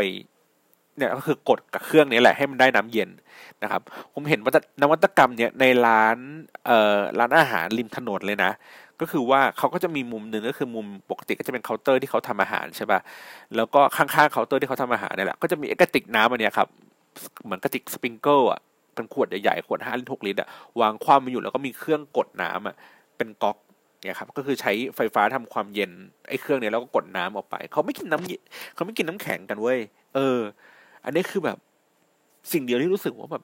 โอ้ยเอ๊ะอากาศร้อนแอร์ไม่เย็นอะไม่เท่าไหร่ทนได้ แต่ไอ้การกินน้ำไม่เย็นในคือหากินน้ำเย็นนี่ยากมากนี่คือแบบอุ่นหงิดอะเพราะเราเป็นคนติดน้ำเย็นอะไปที่ไหนตู้แช่ก็ไม่มีน้ำแข็งก็ไม่มีกินนะครับ ก็เลยแบบติดอยู่เรื่องนี้เรื่องเดียวนั่นแหละ เสร็จปุ๊บผมก็เลยเดินทางจากปันเลมบังนะครับแล้วจะอยู่มาสามสี่วัน ก็นั่งรถไฟฟ้ากลับไปที่สถานีรถไฟนะครับ แล้วก็ นั่งเครื่องบินภายในประเทศ ใช้เวลาประมาณหนึ่งชั่วโมง จากปาเลมบังเข้าจาการ์ตานะครับ แล้วก็จาการ์ตาก็มาถึงก็เป็นตัวที่เป็นเหมือนสนามเออสนามบินก็อารมณ์คล้ายๆเหมือนดอนเมืองบ้านเรานะครับ แต่ว่าเขาก็ไม่ได้แยกสองสนามบินเป็นสนามบินเดียวกัน แต่ว่าน่าจะเป็นโรงอาคารที่เป็นโดเมสติกนะครับฟิลก็จะแบบคลาสสิกคลาสสิกหน่อยอะอารมณ์เหมือนดอนเมืองที่ยังไม่ปรับปรุงอะครับ มันก็จะดูมีความเก่าๆ ดูมีความแบบ ชาวบ้านชาวบ้านต่างจังหวัดเหมือนอารมณ์สนามบินต่างจังหวัดบ้านเราประมาณนั้นเลยนะครับ แต่ว่าอันนี้มันมันมันมันเป็นเมืองหลวงอะนะครับ ออกมาก็เอ่อผู้คนก็เยอะกว่าตัวที่เป็นปาเลมบัง เยอะออกมาก็เห็นสนามบินที่แบบใหญ่โตมาก ชื่อสนามบินว่าซูฮาโตแล้วก็ฮาโตอะไรสักอย่างเนี่ยครับ ก็คือเป็นชื่อสนามบิน ชื่อสนามบินตั้งมาจากประธานาธิบดีคนแรก แล้วก็ขีดด้วยรองประธานาธิบดีคนแรกของอินโดนีเซียนะครับ ตอนที่เขาประกาศเอกราชกันนั่นแหละ ก็สนามบินก็ดูเก่าๆหน่อยนิดนึงนะครับ อย่างที่บอกก็คือแล้วก็นั่งรถกันไปมาสักครึ่งชั่วโมงขณะรอบนี้ไม่ไม่นั่งแท็กซี่แหละครับ เรานั่งรถเหมาไปเลยประมาณสองแสนกว่ารูเปียมาสองแสนหนึ่งนะครับ นั่งเข้าไปในตัวเมือง เมืองก็คล้ายๆกับบาเลมบัง แต่ว่ามันมีความเป็นเมืองมากกว่าไอ้ตัวนู้นนะครับ บาเลมบังก็ดูมีความเป็นเหมือนแบบต่างจังหวัดบ้านเราแหละ อันนี้ก็จะดูมีความเป็นเมืองหน่อย สิ่งที่ผมชอบก็คือว่าที่ผมเห็นนะก็คือสถาปัตยกรรมในในในในจาการ์ตาครับ มันเป็นยุคประมาณสักยุคแปดศูนย์เก้าศูนย์ะตึกอาคารต่าง ๆ เนี่ยมันมีความเก่ามันมีความคลาสสิก มันมีความเป็นแบบคอนกรีตอะไรอย่างเงี้ยอยู่พอสมควรเลยนะ คือมันไม่ได้มีความทันสมัยแบบมาเลยอะ เออหรือว่าสิงคโปร์อย่างเงี้ยครับ มันมีความคลาสสิกอะไรบางอย่างที่ที่ถ้าถ้าถ้าคนที่เหมือนอยากจะเรียนเรื่องของแบบพวกสถาปัตย์แล้วก็ชอบตึกเก่าๆเงี้ยครับตึกยุคประมาณแปดศูนย์เก้าศูนย์เงี้ยผมว่าไปจาการ์ตานี่เพลินเลยนะ เพราะว่ามันมีแบบตึกไอ้พวกนี้อยู่เยอะมากๆเลยนะครับ ส่วนใหญ่ก็จะเป็นอาคารพวกแบบอาคารสำนักงานอาคารรัฐบาลอะไรอย่างเงี้ยครับ มีเป็นแบบเขาเรียกไงนะผมผ่านโซนที่เป็นเออเหมือนที่พักประธานาธิบดีใหญ่โตแบบ เหมือนของอเมริกาเลยอะก็คลาสสิกพอๆกันอย่างนั้นเลยครับ ก็เลยรู้สึกว่าเออบ้านบ้านเมืองเขาเขาเขาเก็บเขาเรียกไงเก็บสไตล์อะอะไรบางอย่างเอาไว้อยู่ แต่ว่าความพีคของมันก็คือว่าผมนั่งรถจากสนามบินเข้ามาที่พักที่โรงแรมอยู่ที่ ibis budget นะครับตัวโรงแรมเองอะอยู่ใกล้ๆกับอนุสาวรีย์แห่งชาติเขาเรียกว่า national monument นะครับ ก็เป็นเหมือนเป็นลานใหญ่ๆ แล้วก็มีเป็นแท่งปูนสูงๆ อารมณ์เหมือน เออแท่งอะไรสักอย่างหนึ่งที่อเมริกาครับที่มันเป็นแท่งแบบเหมือนเป็นดาบก็ชูขึ้นมาอย่างเดียวเลยอย่างนั้นเลยนะครับ ก็รอบๆก็จะเป็นสวนสาธารณะคือผมอยู่ในโซนที่เป็นใจกลางเมือง รอบๆ ก็จะเป็นเหมือนเป็นค่ายทหารค่ายตำรวจอะไรแบบนี้ครับ เป็นอาคารออฟฟิศเดินถัดไปหน่อยนึงก็จะเป็นแค่เป็นมิวเซียมนะครับ National Museum ความพิกของมันก็คือว่า มันมีคือในระหว่างเดินทางเข้ามาที่โรงแรมอะเราเห็นความแตกต่างของพื้นที่เยอะมาก เราเห็นคนรวยคนจนอยู่ด้วยกันแบบ อยู่ด้วยกันได้ยังไงวะคือถ้าเป็นบ้านเราอะมันไม่มีภาพเนี้ยให้เห็น มุมหนึ่งก็คือผมอะนั่งรถจากโรงแรมครับกำลังไปที่ห้างห้างอารมณ์เหมือนพารากอนบ้านเราเลยเอางี้ดีกว่านะครับ มันชื่อว่าพลาซ่าอินโดนีเซียเอ้ยไม่ใช่ผิดชื่อว่าแกลนอินโดนีเซียครับมันอยู่ในใจกลางเมืองเลยเป็นห้างใหญ่ห้างดังนะครับเป็นแล้วข้างในนั้นก็จะมีห้างที่เป็นเครือเซ็นทรัลมีมีเป็นห้างเซ็นทรัลเลยอะอยู่ในนั้นด้วยเลยนะครับก็น่าจะหรูหราอยู่ในระดับหนึ่งนะครับแล้วก็มีร้านอาหารอะไรเงี้ยเยอะมีร้านของแบรนด์นงแบรนด์เนมอะไรเงี้ยอยู่พอสมควรเหมือนกัน ระหว่างทางเข้าที่กำลังจะเข้าไปที่ห้างนะครับมันต้องผ่านซอยเล็กๆซอยหนึ่งอารมณ์ซอยนั้นอะมันเหมือนกับชุมชนทางรถไฟแถวเพลินจิตนะครับ คือมันมีความบ้านมากกว่าบ้านเราอีกนะ คือมันมีความเป็นแบบสกปรกเกะกะ ไม่เป็นระเบียบ แล้วก็ดูมั่วๆ แต่ร้านอาหารคือเต็มเป็นร้านอาหารริมถนน เขาก็เอาไอ้กาแฟทรีนวันหรือว่าชาทรีนวันเงี้ยครับ เป็นซองๆครับ อารมณ์เหมือนซองใส่พวกแฟบน้ำยาปรับผ้านุ่มอะแล้วก็พาดห้อยกับราวเชือกอะครับ ใครอยากจะกินอะไรเนี่ยเขาก็จะไปดึงไอ้ซองนั้นอะชี้ซองอะเขาก็หยิบไอ้ซองนั้นอะเอาไปชงน้ำร้อน ซึ่งมันก็ไม่ค่อยร้อนอะให้เรากินกัน เออ ถ้าเป็นบ้านเราคือเราต้องชงถูกป่ะเราต้องเป็นถุงชาไอ้กาแฟโบราณอะชงอยากสั่งอะไรแล้วก็ชงชงชงเป็นแก้วต่อแก้วไอ้นี่ก็คือเหมือนเป็นทรีนวันอะเราก็ไปชี้เลือกเราเราจะกินอะไรแล้วเขาเอาไอ้เอาเอาไอ้ถุงอันนั้นอะมาชงให้เรากินอีกทีหนึ่งเออ มันมีชุมชนอย่างเงี้ย อยู่ติดห้างเลยนะ คือหน้าทางเข้าไปที่ห้างเนี่ยเจอไอ้ชุมชนเนี้ยก่อนเลยครับ อารมณ์เหมือนว่าถ้าเกิดเราอยู่พารากอนแล้วเรามีไอ้ชุมชนแบบเนี้ยอยู่ตรงข้างไอ้ซอยข้างๆอะ ก่อนที่จะทะลุไปพารากอนอะ มันเป็นไปไม่ได้ มันไม่ยอมถูกว่าถ้าเป็นบ้านเราคือมันต้องเคลียร์หมดแล้วทุกอย่างมันต้องโล่งใสสะอาดหมด อันนี้ไม่ไม่ได้ครับ มีมียังมีอยู่เลยบอกว่ามันเห็นความแตกต่างของเขาเรียกไงดีอะช่องว่างทางรายได้อะครับ ความแตกต่างทางรายได้ รายได้แบบสูงมากๆจนถึงรายได้ต่ำมากอยู่ด้วยกันในเมืองนี้อย่างแบบสเปะสปะ บางโซนก็คนรวย บางโซนก็คนจนอยู่ด้วยกันบางโซนก็ผสมกันไปผสมกันมานะครับ ความเป็นระเบียบเรียบร้อยมันก็เลยแบบมั่วๆตามนั้นแหละ ก็สเกลอัพมาจากปาเลมบังอีกทีก็คือปาเลมบังอาจจะไม่ค่อยมีรถหรูครับจาการ์ตาก็มีรถหรูติดบนถนนแทน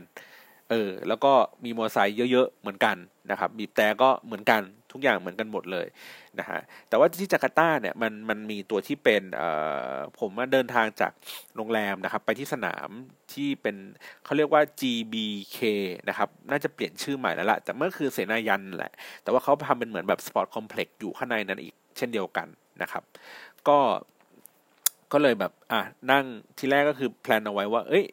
อาจจะนั่งแท็กซี่ไปแต่ว่าเฮ้ย เราเห็นว่าคนมันเยอะเรียกแท็กซี่ มันก็อาจจะแพงกว่าที่เราอยู่ปาเลมบังเนาะเพราะว่าคนในเมืองมันก็คงเรียกไปเรียกมาอะไรเงี้ยครับเพราะฉะนั้นเนี่ยเราก็เลยเลือกที่จะเดินทางด้วยรถเมล์ของเขาก็คือ BRT นั่นแหละ ก็คือเดินจากโรงแรมไปสักประมาณเกือบเกือบกิโลนะครับ เพื่อไปขึ้นรถเมล์รถเมล์เขาก็จะใช้เออ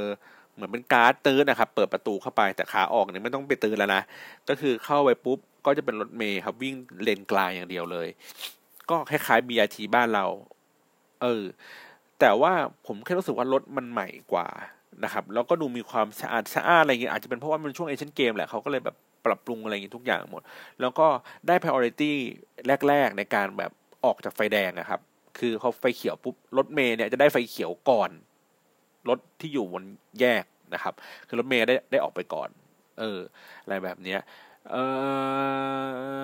การเดินทางก็จากที่พักไปสนามกีฬาก็ไม่นานครับประมาณสักยี่สิบนาที แล้วก็เดินข้ามสะพานลอย ก็ถึงสนามได้เลย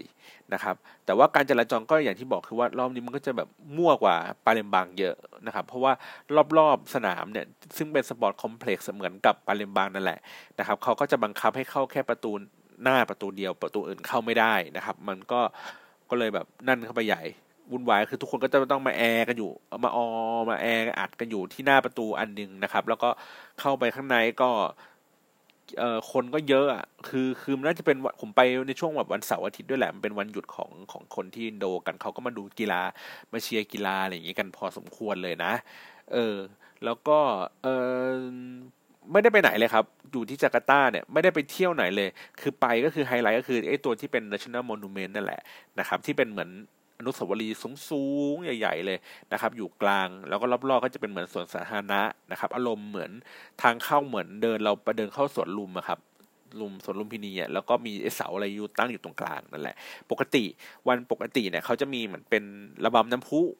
โชว์เป็นรอบๆนะครับช่วงประมาณหนึ่งทุ่มสองทุ่มอะไรแบบนี้นะครับแต่ว่าช่วงนี้มันเป็นช่วง Asian Games เขาก็เลยทำตัวที่เป็น video mapping ก็คือฉายภาพโปรเจคเตอร์ขึ้นไปบนอนุสาวรีย์ตัวนั้นครับแล้วก็เล่นกับเป็นกราฟิกเป็นอะไรอย่างเงี้ยไป ก็เพลิดเพลินดีครับ คนอินโดดูเยอะมาก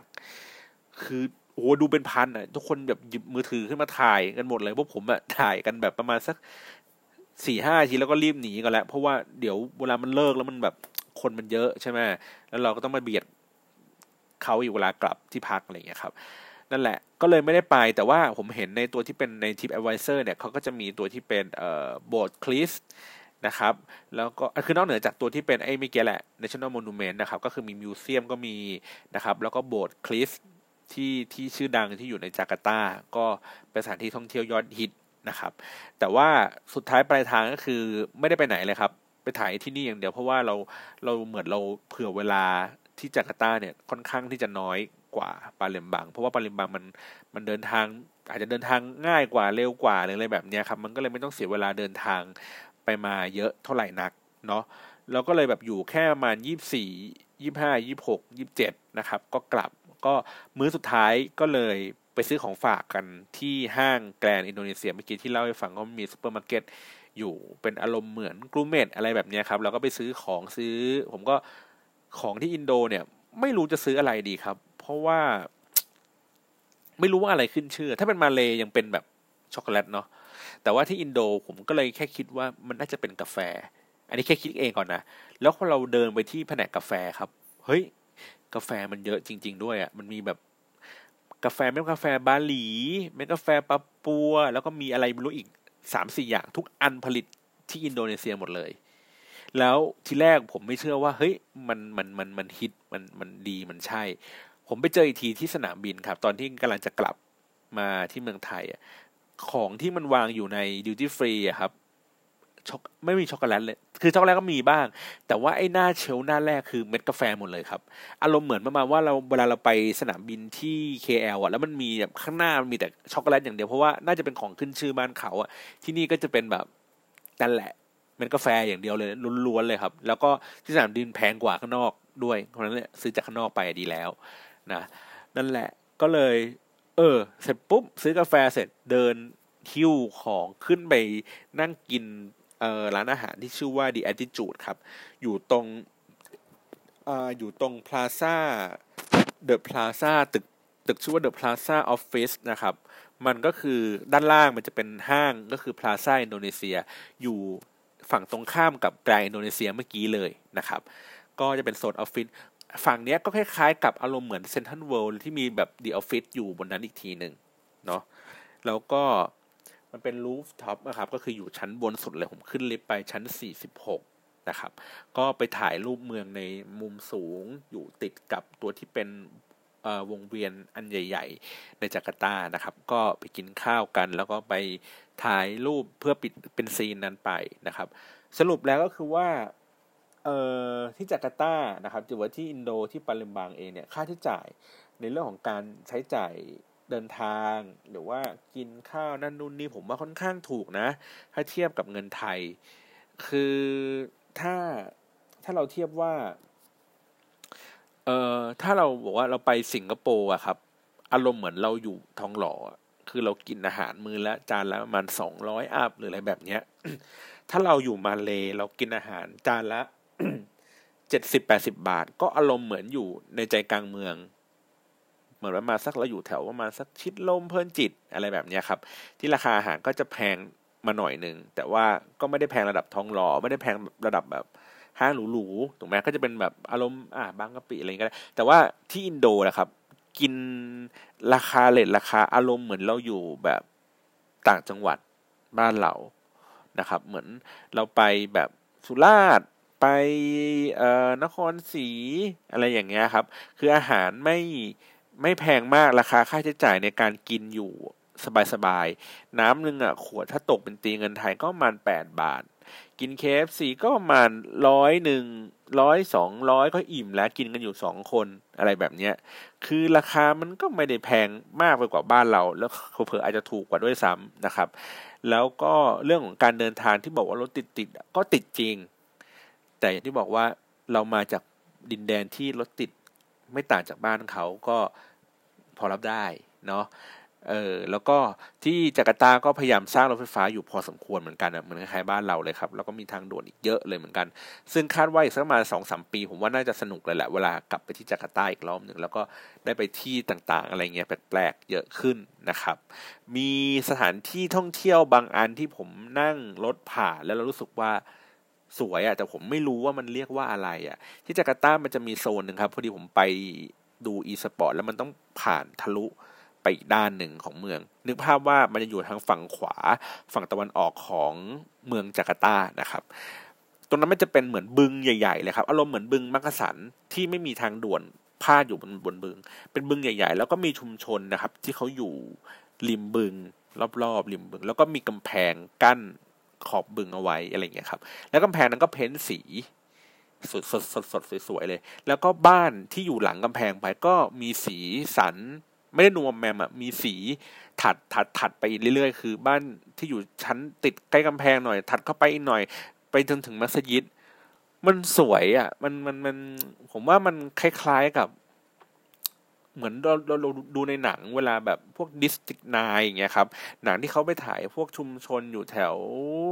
แอฟริกาใต้หรือว่าชุมชนแออัดอยู่แถวบราซิลหรืออะไรอย่างเงี้ยแต่ว่าไม่ได้แออัดขนาดนั้นนะแต่ว่ามันมันมีเสน่ห์ของความไม่เป็นระเบียบ แต่ว่ามันมีความสวยงามของสีที่มันเป็นแต่ละชั้น แต่ละชั้น แต่ละชั้นเข้าไปอีกทีหนึ่งผมเรียกไม่ถูกเหมือนกันว่าตรงนั้นว่าอะไรแต่ว่าเออ ผมรู้สึกว่ามันตรงนี้มันมันสามารถเป็นสถานที่ท่องเที่ยวที่ ที่มีชื่อได้เวลาถ้าเกิดใครสักคนแบบมาถ่ายรูปแล้วมันดูสวยๆอะผมว่ามันก็โอเคอยู่เหมือนกันนะ แล้วก็ความเป็นความวุ่นวายความเป็นเมืองต่างๆเนี่ยเขาก็พยายามใช้สีสดๆนะครับ การทาสีเพื่อทำให้เมืองมันดูสดชื่นมากขึ้น มันเลยทำให้ผมรู้สึกว่าการจัดเอเชียนเกมของอินโดนีเซีย มันอาจจะไม่ได้เอื้อให้คนรู้สึกว่าอยากจะมาเที่ยวอินโดมากขึ้นเพราะผม ที่สังเกตดูคือไม่ค่อยมีไม่ค่อยมีชาติอื่นมาเชียร์ไม่ค่อยมีกองเชียร์ชาติอื่นเท่าไหร่นักแม้กระทั่งกองเชียร์ไทยยังไม่ค่อยเจอเลยนะครับ เออแต่ว่าผมรู้สึกว่ามันเหมือนเขาเขาใช้เอองานการแข่งขันกีฬาเนี่ยเพื่อปรับปรุงคุณภาพชีวิตของคนเมืองให้ดีขึ้น ปรับปรุงตั้งแต่เรื่องของรถเมย์ใหม่ถูกไหมทั้งเส้นเลยอย่างที่เราบอก BRT ก็ได้รถเมย์ใหม่หมดเลยนะครับ ปรับปรุงเรื่องของ การเดินทางสร้างรถไฟฟ้าขึ้นที่ปาเลมบังนะครับ เพื่อรองรับการแข่งขันครั้งนี้นะครับ แล้วก็ปรับปรุงภาพลักษณ์ภูมิทัศน์ของเมืองก็คืออย่างที่บอกคือไปทาสีบ้านตามที่ต่างๆนะครับ เอาสายไฟลงใต้ดินเนาะแล้วก็จัดให้มันดูมีสะอาดสะอ้านมีป้ายไฟมีป้ายบอกทางอะไรเงี้ย ผมก็เลยรู้สึกว่า เออ ถ้าบ้านเรามันมีการแข่งขันกีฬาใหญ่ ๆ แบบเนี้ย แล้วมันมันสร้างความสดชื่นให้กับคนในเมืองอะว่าเฮ้ยมันต้องถึงเวลาร่วมกันในการเปลี่ยนแปลงเพื่อให้เรารู้สึกว่าเราจะได้เป็นเจ้าภาพที่ดีเนาะเออใครคือถึงแม้ว่าใครจะไม่มาดูเราอะแต่เรารู้สึกว่าเรามีความสุขกับการปรับปรุงสิ่งนี้ด้วยอีเวนต์สำคัญนะครับ ซึ่งกรุงเทพมันห่างหายไป พักใหญ่ๆแล้วนะตั้งแต่เอเชียนเกมครั้งที่สิบสามแล้วเราก็ไม่ได้เป็นเจ้าภาพอะไรใหญ่ๆโตๆอีกเลย แล้วก็ทุกครั้งที่เวลาเป็นเจ้าภาพให้เสนอเมืองชื่อเมืองเราเป็นเจ้าภาพอะไรไป ผมรู้สึกว่าเราไม่ได้มีส่วนร่วมกับความเป็นเจ้าภาพนั้นนะเราไม่มันไม่มันไม่มีใครมาลุกขึ้นมาทาสีบ้านเหมือนที่อินโดเขาทำอาจจะจริงๆเขาเจ้าของบ้านอาจจะไม่ทำเองก็ได้ อาจจะเป็นแบบ อบตอบจหรือว่าเทศบาลเมืองเข้ามาทำก็ได้ถูกปะแต่รู้สึกว่าคือเรามองไปทางไหน เราก็รู้สึกว่า เออมันมันมีความสดชื่นมีความเป็นเมืองที่มันเป็นความคึกคักในการแข่งขันน่ะ เออ แต่ว่ากรุงเทพอาจจะขาดไอ้สิ่งนี้ไปอยู่นั่นแหละครับ นั่นคือทั้งหมดของการรีวิวอินโดแบบรวดเร็วนะครับ ใช้เวลา 7 วันในการเดินทาง ไป ผมทวนอีกรอบหนึ่งไฟล์มันก็คือจากกรุงเทพคือดอนเมืองนะครับ บินมาที่ KL นะครับ แล้วก็ต่อจาก KL อีกวันนึงก็คือมาที่ปาเลมบังนะครับ ผมอยู่ปาเลมบังสามวันนะครับบินจากปาเลมบังข้ามมาจาการ์ตา อยู่จาการ์ตาอีกประมาณสามวัน แล้วก็บินจากจาการ์ตากลับมาที่ดอนเมืองนะครับ ก็ได้ประโยชน์เยอะมากหมายถึงว่าเราได้เปิดโลกเปิดความรู้สึกใหม่ ๆ ว่า เออ เราเคยมองคนอินโด เขาดูโหดดูดุดุเนาะแต่ว่าเวลาเราไปเจอเขาเขาอัธยาศัยดีมาก ยิ้มแย้ม คุยเก่งกว่าคนมาเลด้วยซ้ำนะ ที่ผมเจอหลาย ๆ คนนะ เจอทั้งพนักงานเจอทั้งเพื่อน เจอทั้งอะไรอย่างเงี้ยผมรู้สึกว่าเขา friendly กว่าเยอะเลยนะครับ แล้วก็เขาก็ยังแนะนำผมหลาย ๆ คนที่เวลาเจอกันเขาก็จะแบบว่าเฮ้ยเพิ่งมาอินโดเหรอ เฮ้ยทำไมคุณไม่ไปบาหลีอะบาหลีมันเยี่ยมมากเลยนะ คือเจอคนเนี้ยแนะนำอย่างเงี้ยเยอะมากเลยครับ คือก็เลยคิดว่าถ้ารอบหน้าได้มาอินโดอีกทีหนึ่งอะอาจจะแบบต้องไปเยือนบาหลีอย่างที่คนอินโดเขาเชียร์ว่าเออผมควรจะต้องไปสักครั้งหนึ่งเนาะอะไรแบบนี้นะครับ ก็จบการรีวิว แต่เพียงเท่านี้นะครับเรื่องเนื้อหาเรื่องราวต่างๆ ผมจะลองเก็บตัวที่เป็นวิดีโอที่ผมไปถ่ายมาเนี่ย เดี๋ยวจะลองมาตัด แล้วก็อาจจะมาโพสในเพจ คูเล็กซี่พอดแคสต์นะครับแล้วว่ารูปอะไรที่พอมีอยู่ที่ที่บอกว่ารูปสถาปัตยกรรมตึกสวยๆหรืออะไรเงี้ยครับ ถ้าเกิดผมลองดูผมไม่แน่ใจว่าผมถ่ายมาเยอะหรือเปล่าเดี๋ยว อาจจะลองมาโพสให้ดูเป็นส่วนประกอบในการรับฟัง EP นี้นะครับ หรือถ้าเกิดใครมีคำถามอะไรอยากรู้ในเรื่องอะไรเพิ่มเติมมากขึ้นนะครับ ก็แจ้งมาได้ในคอมเมนต์เหมือนกันนะครับ ก็เดี๋ยวผมจะใส่ไปให้อีกทีหนึ่ง วันนี้ขอบคุณสำหรับการรับฟังมากครับ สวัสดีครับ